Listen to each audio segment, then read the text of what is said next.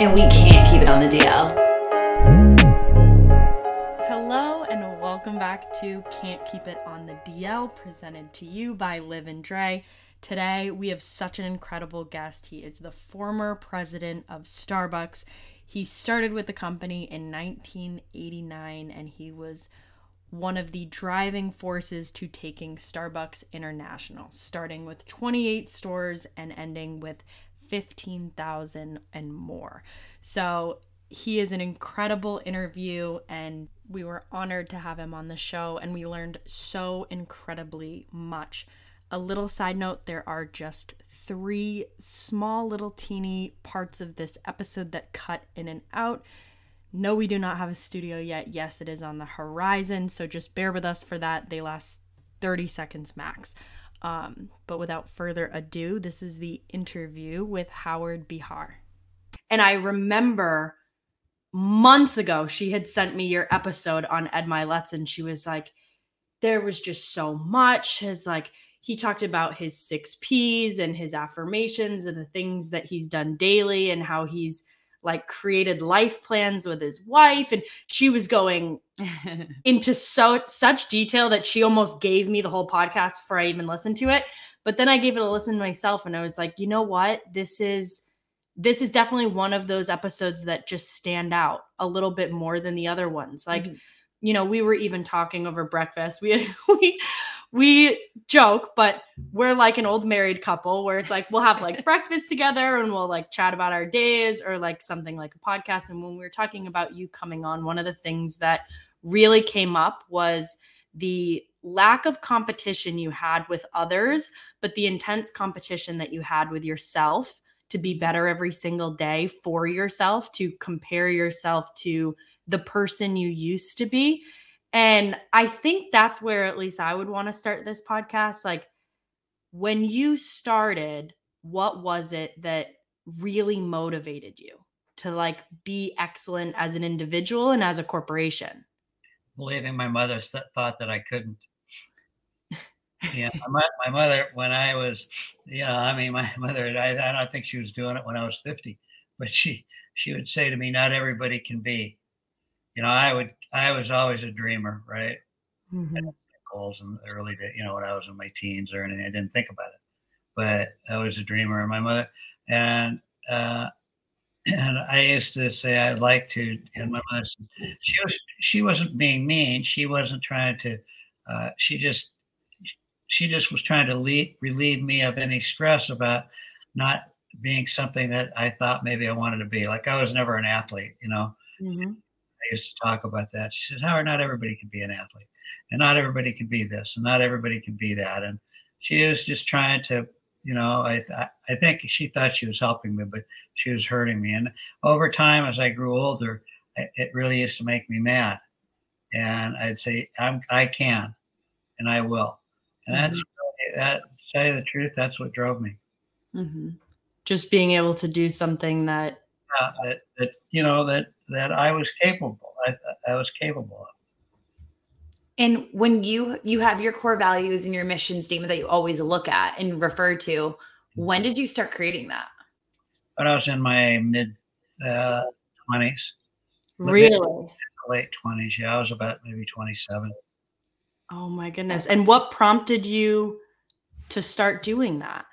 I um, probably the most important mentor of my life, a guy named Jim Jensen mm-hmm. and I'm still friends with him today. He's, he's not that much older than I am. He's about three years older than I am, but he was a lot more exposed to the world and he was exposed to lots of things that I never even thought about. And that was just one of the things is, is, uh, you know, identifying what your core values are, having a mission statement, figuring out how you want to live your life, using affirmations. Uh, all of that came to being because of him. And he encouraged not just me, but other people to do it. But I really attached to it. And, yeah. and I found that it worked for me. And so I just kept doing it. You know, I, I started doing affirmations like uh, I look and feel good at 165 pounds. And I maintained my weight for a long time at that. I'm I'm a little older now, so I, I can forgive myself. But but uh, you know, or always complete that which I began. That was an important affirmation. Um, the two that I have used my whole life basically since then. One is I love myself unconditionally. And two is I am enough, I have enough, I do enough. I love that. And those two, those two stayed with me the whole time. From the very beginning. And it's probably because I needed them the most. Mm-hmm. Yeah. yeah, they resonated for some reason or another. They resonated. It's hard to love yourself unconditionally. It's difficult, you know. Through the hard, the good, the bad. Right. You make mistakes, you evaluate yourself, you hurt somebody's feelings. Uh, you know, uh, you know, even today, you know, it's, you know, sometimes I think I'm a fake, you know. Why is that? I, you know, I don't know. You know, I think it's a, I think there's a tendency for human beings to do it. That I, well, I, you're looking at a guy that barely got out of high school. I had two years of community college and, and I never graduated from college. And, you know, I, that was always an insecure spot in my brain. And, over time, it went away as I started hiring all the Stanford and Harvard MBAs, and they were working. Yeah. And, uh, but um, you know, it's just I think it was just part of it. I, I can't really tell you for sure, but but over time, I you know I've learned to manage it. But loving yourself unconditionally, I think, you know, it's the most difficult thing to do, and yet it's probably one of the most important things to do. Definitely difficult. I think that's something too that no matter how many external wins you have and how you may be seen by others, I think it's important to know that those things are still there and they're things that you work to just get better at time and time again. And on your whole life. Every, yeah. I used to think there was this time in this place that I would be there. Yeah. You know, by being there, that I, I was there. And, you know, something there has never been a time. I continue to work on myself. I continue to have to do counseling, have counseling, and you know when I have issues that I need to face and, and challenges that I have. So you know it never is over. You just keep at it, keep at it, keep at it, and keep at it. And that's the only way. That's the only way to, to I think, to live a life because you're never going to get there. Absolutely, you're always striving for something Yeah, you're always yeah. What's interesting, I, I read an article the other day by uh, Albert Brooks. Is that right? Albert? No, Brooks. Brooks. His last name is Brooks, anyway, and it was on satisfaction. Mm-hmm. And um, Albert Brooks was an actor. This guy is something else. But anyway, he's he's a famous guy, writer, and he was um, I won't go into the whole story, but basically the whole article was on satisfaction, being satisfied. It says, you know, I've written all these books, I've given all these speeches, I've taught at Harvard, I've taught here, I've done that. And what I found is that the satisfaction lasts shorter and shorter, shorter periods of time. And it's so true. Mm-hmm. You know, it's it's kind of what did I do for myself today? You know, mm-hmm. it's not uh, never satisfied. And yeah key in life is something my mother always said to me, and I never really understood it because I didn't kind of want to be. Was Howard be satisfied? You know, that was her her message to me when she said, "Not everybody can be." It was be satisfied. Yeah, and that's where you got to do those little daily check-ins where it's like, I did an honest, good day's work. Yeah. I like moved the needle in my own life. I challenged myself. I did something that I can say I'm proud of versus like those yeah. big things, like you said, they're fleeting moments, yeah, you know, where the next day you wake up and it's like, well, what's the next thing? What's the next thing I'm challenging myself to do? Yeah. And, you know, I have these, this board of directors that sits on my shoulders and they're yapping at me all the time, right? You, we all have them. We just don't always recognize that we have them. That, you know, and, and, you know, one is always telling me about being humble. Don't forget to be humble. Be humble. You're a humble person that one is telling me how great I am all the time. You know, da da da, Howard, you're fantastic. I give a good speech. I do a nice podcast or whatever it is. People tell me that was great. And, you know, you have to watch out who you listen to. Mm-hmm. And I try not to listen to that one that's always telling me how great I am. I don't. That doesn't mean I don't let it in once in a while that I'm that I did a good job. I do. But mm-hmm. I primarily listen to the one that says, Howard, you're okay, but it's it's don't forget where you came from. Mm-hmm. And sometimes it's the duality of both, right? Yeah, like right. thinking like I did a great job today. I did something that mattered to me and another person or a group of people while also remembering where you came from and I think, like you said, remembering your why and your purpose, that was one of your P's. Like remembering your purpose. What is the intention behind this? Why am I doing this? Like that's the bigger picture and not just the ego boost of, oh, I did so great on, like you said, this podcast or this interview or this speech. And for you, Howard, what was your like driving purpose? Because I know with your purpose comes your passion. Yeah. So what was that for you? Basically, it was about people. It was about mm-hmm. serving people. You know, my mission statement goes like this: Every day, I want to nurture and inspire the human spirit. Uh, every day, I want to nurture and inspire the human spirit, beginning with myself first, and then for others. I've learned that you need to take care of yourself first. It's very difficult to do something for somebody else. And so most of my days is, you know, are small, little, tiny things. You know, I, I, I have this uh, rule with myself that if somebody contacts me, they're going to get contacted back. Um, and so, you know, that's one way I do it. Picking up pieces of paper off the street is another way I do it. You know, bending over and and uh, picking up a piece of garbage, particularly a Starbucks cup if I see it. You know, and, yeah you know, and so I, I try to live my life like that is basically nurturing and inspiring the human spirit of others, which means in essence serving others. And I know you hate praise, but I do have to give you this one. So a lot of people will say, Yes, I'll give you my contact information and things like that. And I'll get back to you. And a lot of the times they won't, but you're someone that's true to your word. And I just want to say thank you so much for that because I reached out to you and I think I heard back from you within a day. Mm-hmm. And that's pretty amazing. So well, I, you know, I, I, I've heard that before, and I'm always so amazed that, that by that, because I think when you make a commitment, it's a commitment. See, my, my, uh, uh, my fifth P and, and all my six P's is performance. And that's mm-hmm. part of performance. You do what you say you're going to do when you're going to do it as best as you can, or, or you apologize for not and say, I'll get to it when, whatever. And that's a big one. Yeah. Mm-hmm. So, performance counts in this world yeah. count. We perform. You perform for each other, right? You have responsibilities to each other. You have responsibilities to significant others in your lives, and uh, you know whoever it is, and and commitment's a commitment. My, yeah. my my dad used to say, "A deal's a deal." Yeah, deal's a deal. I love that though because even in general performance, I I know for myself, it's there's so much trust that you build with yourself when you can believe your own word. So when you give that word to someone else, you trust that you're going to follow through because you mm-hmm. firstly have done it with yourself. So not just other people, but you also build that performance and working towards that within yourself before you can then give it to others. Yeah, and if my primary purpose in life is to serve people, then that is part of it. So I every night before I go to bed, I look in the mirror and say, Howard, how'd you do today? And that's it. And that's I evaluate my day based on how I did today. And and it's against my values, my mission statement, and my six P's.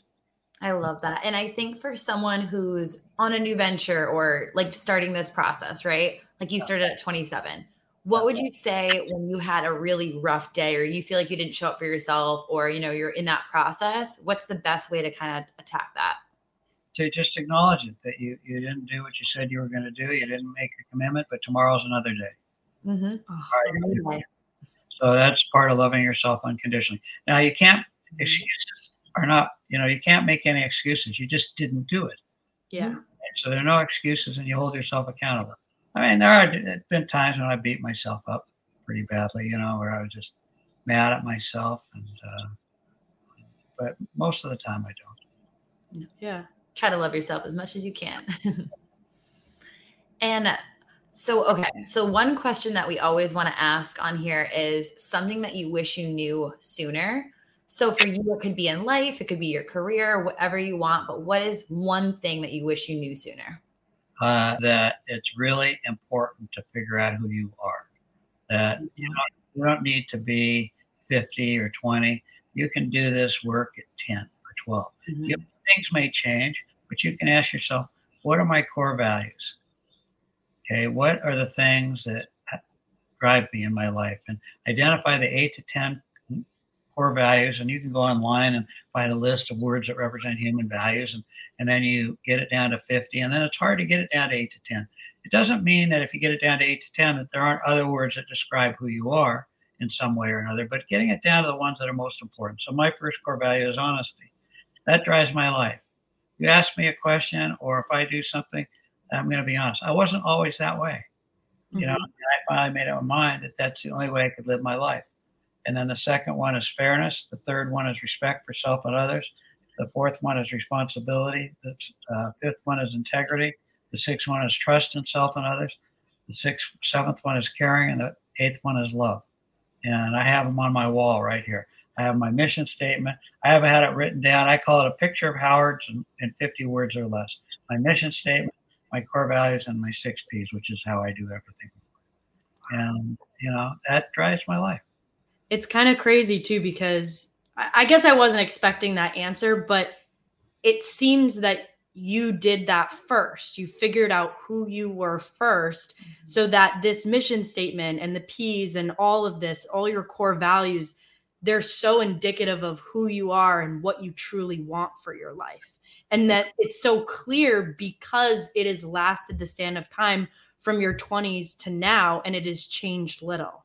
Yeah, Shane, my mission statement has changed. And I didn't used to have my six P's, but over time, I, I decided that I wanted a way to live my life. You know, I wanted to be clear about it, and it it um, you know it doesn't mean that I did everything every day. It's not that's not what's important, but that I was clear about who I was, and and you see, if you don't know who you are, how do you know where you need to go? Want to go. So if you don't know where you're going, any path will get you there. You've heard that. Mm-hmm. You know, mm-hmm. I believe living your life with intention whatever that intention is. Your intention may be to be a great skier and you want to ski every day of your life, or to be a, a golfer, or you want to golf every day. That you know, or you you you know you want to be a chef, or or you like to eat pizza every day. I don't care what it is. You know, mm-hmm. uh, just understand who you are, and then you live a life, live your life accordingly. Yeah, because you know uh, it's so important to to take like honesty and then define what honesty means to you. And, mm-hmm. and, because everybody would have a different definition of honesty. If I asked you, "Are you honest?" Both of you probably say to me, "Yes, I am." But if we dig down a little deeper, I'd, then I'd ask another question: What white lie would you each tell? Mm-hmm. You know, and what little bigger lie might you tell? And so you define, okay, where where is that spot that that's I'm not that's I don't go any other place than this one. Mm-hmm. I'm not perfect, but you know, and it's interesting because everyone does have such a different definition of those words. So you have to, otherwise, uh, if they're, they're, uh, if they just a word, that then really values are about decisions and actions you take, you make and take in your life, not just the word. So you have to define. And so, as the you know prior president of Starbucks, yeah. what tell us a little bit about your experience, your favorite parts, your least favorite parts, and just when you started. Because I think you started in 1989, was it? Yeah, there were awesome. 20, 28 stores, and by the time I retired, there were 15,000. Wow. I have to tell you, it was an incredible experience. Never in my wildest dreams. When mm. I joined Starbucks, it was kind of I just turned left instead of turning right. Mm-hmm. I was lucky that Howard gave me the opportunity. And of course, luck is where opportunity meets preparation. I, I, it was an opportunity that came along and I identified it and I took it. Yeah, but I was prepared for it. And uh, not that I was prepared for everything. I'd never run anything that big before. Uh, but you know, it was a fast track. It was a great experience. Wonderful people. We had strong values at Starbucks, and and then I got the opportunity to take Starbucks outside of North America. I I can't tell you I was qualified to be a president of an international business, but I I became qualified and and and it was I met so many wonderful people and uh, opened stores in about thirty or forty I can't even remember how many countries. Wow. And, uh, you know, and I came away from that experience saying, you know, I, I always believed it in my heart that we're all the same. you know, we have different color skins, we eat different food, we have different cultures we come from, different religions, but at the end of the day, we all want to love and be loved. We all want to be treated with respect and dignity. We all want to grow as human beings. You know, the basic things are true for all of us. And, uh, you know, the rest is just stuff, you mm-hmm. know. So that was, that was an incredible experience. I mean, changed my life. How did you go? How did you adapt to that? Because, like you said, I think that you were in a position that maybe a lot of us have seen ourselves in just in a different scale maybe uh-huh. where you know you want to do this big next venture but it's something you've never done. It's something you've never even dipped your toes into. So how did you go from like having the company in just north america to then branching out like you said into 30 40 plus countries in your time alone? How did you grow into that role i guess well, I, I believed that I could do it. Number one, I had the confidence. I knew Starbucks, and I'm uh, I wasn't a good student, so to speak, but I was a good learner. Mm-hmm. I was inquisitive, and I was curious, and I loved people, and that's come across. You know, fortunately, my personality is such. I usually always have a smile on my face, and I always treated people with respect and dignity. And so, when you do that, people open up to you, and they're willing. If if you say, "Tell me about this," or "What do you think about this?" If you if you have to have all the answers, you're not going to be able to do it. Mm-hmm. You need all have to start with all you know. But if you know that you're going to learn along the way, and you learn from others, and you're willing to ask questions, and you're willing to ask for help, it's amazing what you can accomplish. And so I just that's all I did. I recruited a great team. I went from one day having plus or minus 10,000 people directly or indirectly reporting to me to the next day zero when I started Starbucks International even didn't have my administrative assistant. Had to start all over, and I had to recruit people with inside of Starbucks. And interestingly enough, people were afraid. They were going to get paid by Starbucks, but they were still afraid. And and um, and so I recruited a team, and and we we figured out how to do it. We did a put together a business plan, and we went for it. Wow, it's interesting too because it's like it's like you have like your things. It's like you had you were believing in yourself, you could do it, inquisitive, you really like people, and then you also have the right people for the job. yeah. That it's insane to think that you can go mm-hmm. from all these people under you and higher infrastructure to yeah. scratch all over again in the same company. Yeah, and I had to do that. I begged, borrowed, and stole from from all the other divisions in the company, you know, and I asked for help. And they, when you go and ask for help, even though they got another job they're doing, they stepped up. And uh, yeah, and you know, it was amazing how we made it work, but we did, and it was a wonderful group of people, and and uh, you know, it's uh, uh, it was just it was a uh, just a humbling and an energizing experience. And I think it shows like a and really people centric. Yeah. Was the foundation for building. Because no matter where I went, I loved people. I didn't care if they were, where they were from, what language they spoke. I'd figure out a way to communicate. Yes, which is so important. And a lot of people don't do that. And I think you built that foundation for Starbucks to be like whoever you're bringing in, they're going to love people too. And you kind of feel that when you walk into Starbucks nine times out of 10, I would say.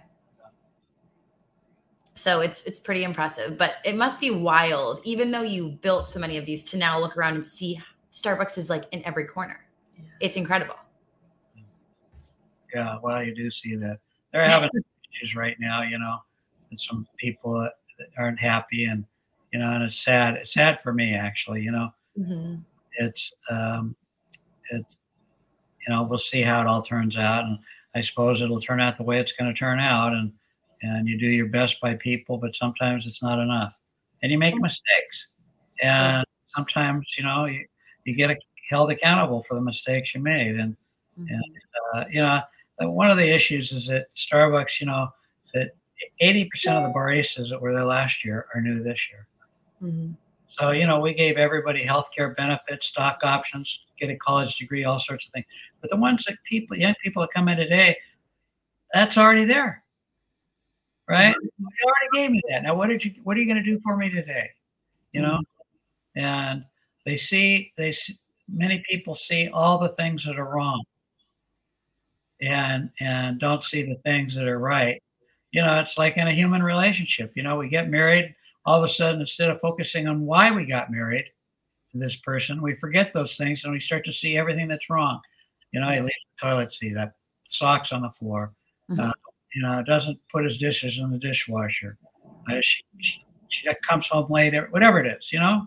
Mm-hmm. Kind of remembering why you married that person, you know, why you went there, why you got together in the first place. You know, you, you start to find things are wrong. And then what happens is the relationship starts to fracture. Mm-hmm. And that's you know, kind of a little bit probably what happened in some stores at Starbucks. Something happened, maybe a district manager wasn't so good, or or maybe a store manager, a few weren't so good, or or whatever it is, or the company made some mistakes on something, and the relationship starts to fracture. Yeah. And it just takes one person. Like, I think in our own lives, it's habit, right? Like, we can look to see the beauty in things, we can be grateful and have gratitude towards things.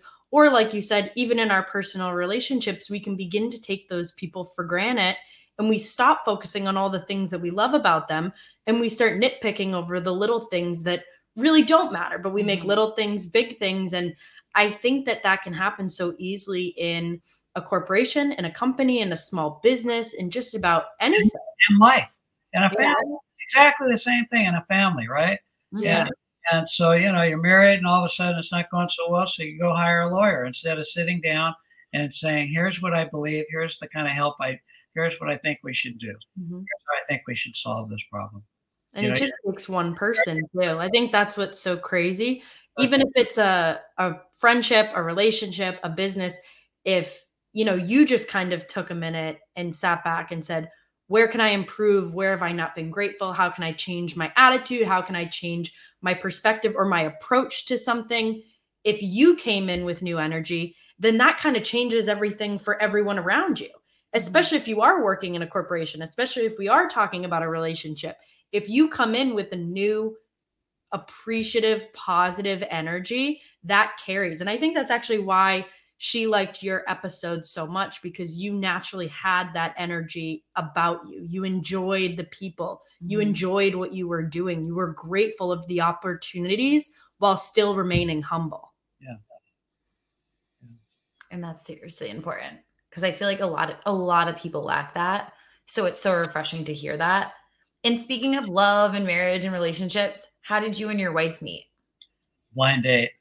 No. Really? I was 20 days out of a marriage, believe it Oh. or not. I and uh, the guy that was so good at teaching me all the things I talked about before, he wanted he he was going out on a date. He wanted me to go with him, right? And I didn't want to go. I I was not interested. I, Mhm. I I had a little I had a daughter that was about a year and a half old, and, and it was hard for me to leave. But the marriage wasn't right. And Mhm. either one of us. And so, you know, and he kept saying, insisting, insisting. I said, I don't want to go. I'm not ready to date. You know, I've only been, I've, I moved out of that. I just moved out. I, I can't go on a date. And he kept pushing me. Finally, okay, I, I, you know, he insisted. We went out on a date, and and uh, and he kept doing the same thing to my to Lynn, my wife. Right? He wants to meet you. He wants to meet. It was the biggest lie in the world not interested in meeting her, and she wasn't really interested in meeting me. And but we both went, and and the journey started. And uh, you know, I think we were lucky uh, that that it worked out because you know I would not tell anybody to do that because you bet you should be sitting down and asking yourself what kind of person you want to be with. And I didn't really. I didn't take that time to do that. You know, before I started dating again, and and but. Um, but you know we were both had been married before and it, it wasn't you know it wasn't a straight up uh, you know journey that everything was perfect it wasn't but you know we, we grew to love each other and we we uh, uh, we grew as individuals and we helped each other and when we had a problem we solved it and we if we couldn't solve it together we went and got help Mhm. and we've done that our whole lives. You know, it, there were some pretty significant trials and tribulations along the way, like there isn't any marriage. But, but you know, we've been married 45 years now, and and she's my best friend. And I people say that, but she really is. Yeah. and and we love each other dearly. We have six great, we have six grandchildren, and and uh, you know we've always we've always done planning together. We just completed a new a five year plan, which at my age I started to get pretty optimistic. A five year plan, Yeah. uh, but we do that because we want to know where we're going together, and we spend a lot of time together now. But we're both active. We're both, uh, you know, we both want to be productive. Lynn was an oncology social worker, and she wrote the, with two other social workers wrote the leading textbook for oncology social workers in the country. It's about that thick and about that big, you know. It sells for a hundred bucks, you know, at, at Oxford Press, you know. And she she's an incredible person in the things that she does. She, you know, she basically was dealing with people that were dying of cancer and their families. You know, that's hard to do. I couldn't do it like she did, it, and and uh, and but we were both people centric. Mm-hmm. She can still piss me off, and I can still piss her off. Trust me. Oh yeah. So it doesn't go away, is what you're saying? It does not go away. It does not go away. Oh, that's a cool story, though. The fact that both of you really weren't interested in going on, but if you didn't, you guys would never met. Yeah, we, we I'd have never met her, and we would have never had this life. And and to tell you the truth, she Lynn always encouraged me. We met before I joined Starbucks, and I was looking for a business to buy, and she was supportive of every decision I made along the way. Everyone. She never said to me, Howard, you can't do that or mm-hmm. you know and i was traveling all the time we had that's why we did one of the reasons why we did planning sessions once a year we had to deal with each other's desires and each other's work life she had a career too and uh, and she wanted to get a P, uh, get a master's and a phd so that meant she wasn't going to be working when she was doing that we had to figure a way to support it and so that fell on me and and and on the other hand you know i was traveling all the time we each had a child that we brought into the marriage we had to figure out how we were going to deal with those things and mm-hmm. she was there when I was traveling. So, and she dealt with that and never, never said, you have to be home. I love that. And Liv and I were actually just talking about this today. We were saying how in a relationship, you have to have respect for the person innately. And yeah. I feel like you also, if they were never your significant other, you would choose them as a friend. Yeah. And I think that's super important. Yeah, exactly. I love that. So when did you and your wife start doing the planning? Was it was it really way back then because yeah, you had such right a Yes, we as soon as we got married. Oh wow. my god! So what does that look like? What is? Uh, let me tell you, Lynn lives in the moment. Okay, right? She's a live in the moment person because she deals with people who are dying of cancer. They don't have out here. I'm a I'm a planner. I have I always you know had used to be dreams. Now they're goals and ambitions and things that I want to do or accomplish, whatever it happens to be. So that was a conflict in and of itself. And I had to convince her this would be worthwhile. And um, she pushed back a little bit. I think she got used to it, and it was became part of our drive. And we we'd have, you know, we have all our spirit, all the thing headings: spirituality, material, family, uh, economic, um, uh, personal growth, uh, uh um, health and wellness, travel different heading things. We we we'd set we'd go in our own corners and we'd set goals under each one of those. Some were just for ourselves like our own personal growth or our career. And then we'd, we'd come back and present to each other. And then we would meld the two plans mm-hmm. and that's how we did it and we had conflicts in there but we solved most of those conflicts in that time in yeah. those planning sessions and and, and made a difference and do you think before you guys did this when you looked out into the world individually and together, you guys saw the same vision at the end of the day? Uh, did we? No, I don't think so. Okay. No, uh, when, when um, you know, I had some very specific economic goals. You know, mm-hmm. my life wasn't about making money, so to speak. That was down the list, but I had specific economic goals. I wanted to make my age by the time I was 30, which was at that time a lot of pretty decent money. That was, you know, uh, uh, 40, 47 years ago, you know, and, um, uh, you know, and I wanted to be able to retire when I was 50. That meant I had to earn and save money. Well, Lynn never thought about it. that. Was not how she was raised. You know, it's kind of how I was raised. And, and, um, but on the other hand, she had educational goals. She wanted to learn and, and grow all the time. And that drove me to set, you know, personal growth goals. And, and so it was a combination of the two helping each other along the way, learning from each other as we went.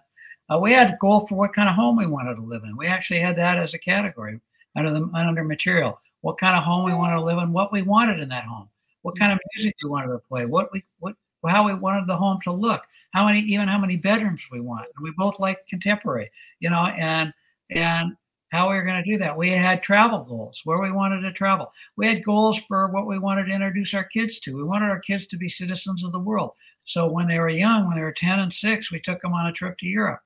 it changed their lives, right? Changed our lives too. And um, and so we all those things came out of those planning sessions, and mm-hmm. and it's they still do.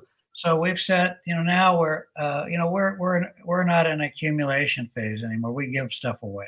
We're in the giving away phase, you know. So we've written down. We always had what kind of charities and things we wanted to do, but now that's more important to us and how we want to support our grandkids and our kids. Mm-hmm. All those things are are in the plan.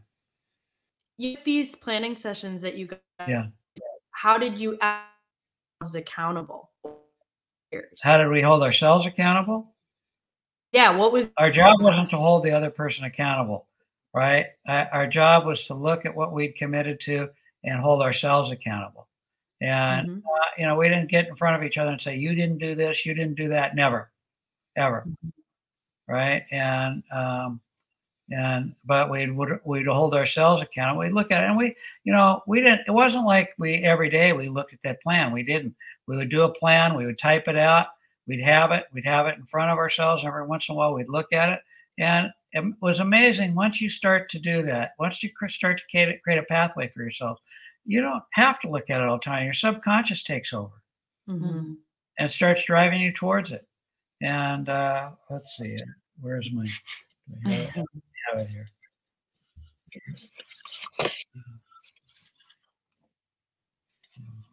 Hold on one sec. Yeah, here's the file right here. And uh, we've written down all the things. So um, uh, one of the things we want to do is a documentary project. That's for us. Both of us have written books, and I've written two books, but but we thought we need to do a, a documentary of our lives together and what we've learned along the way. That's awesome. Wow. How are you going to do that? We're going to have we're to have somebody uh, just like you're doing a podcast. We're going to do like a podcast, have somebody interview us about our lives. Yeah, and uh, you know we have we have headings under. Well, there's a heading friends. What what we're going to do with friends. Uh, uh, both friends for for couple friends and individual friends. Travel, uh, one two to four week trip a year, two to three one week trips a year. Uh, two to four three week trips, three day trips a year. And then kind of some things that we want, where we want to go. Um, uh, personal growth, how much we want to read, what kind of books we want to read. We have two dogs, what we want to do with the dogs.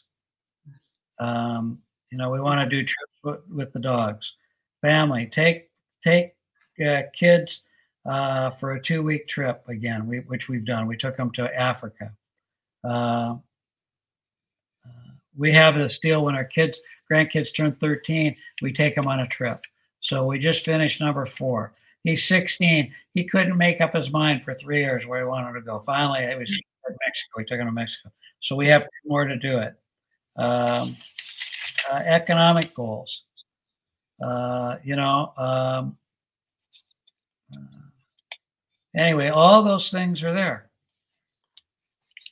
And I think it all goes back to your thing of perform, like it down, and then you perform at the end of the day, and you look back and say, accomplish what I was going to accomplish. Yeah, it's amazing. You don't, I don't, get, you don't get everything done, but it's amazing what you do.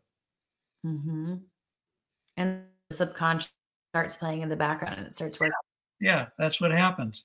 Your subconscious takes over; it starts to drive you towards it. Yeah, I mean, the plan, unless the plan aligns with your values, it's not going to happen. You, you, you have to mm-hmm. start with who you are first. What what's your mission statement in life? What are your what are your values, and you know how you want to live your life. I mean, those things can't be in conflict. You can't have a plan. You can't be, you know, if you say honesty, then you have to be honest in this plan. And um, you know, if, if you say responsibility, then part of do your plan is being responsible. And so they have to, it has to all fit together. You can't have you can't you know you can't if if you're gonna say you want to give your wealth away, then you can't be greedy.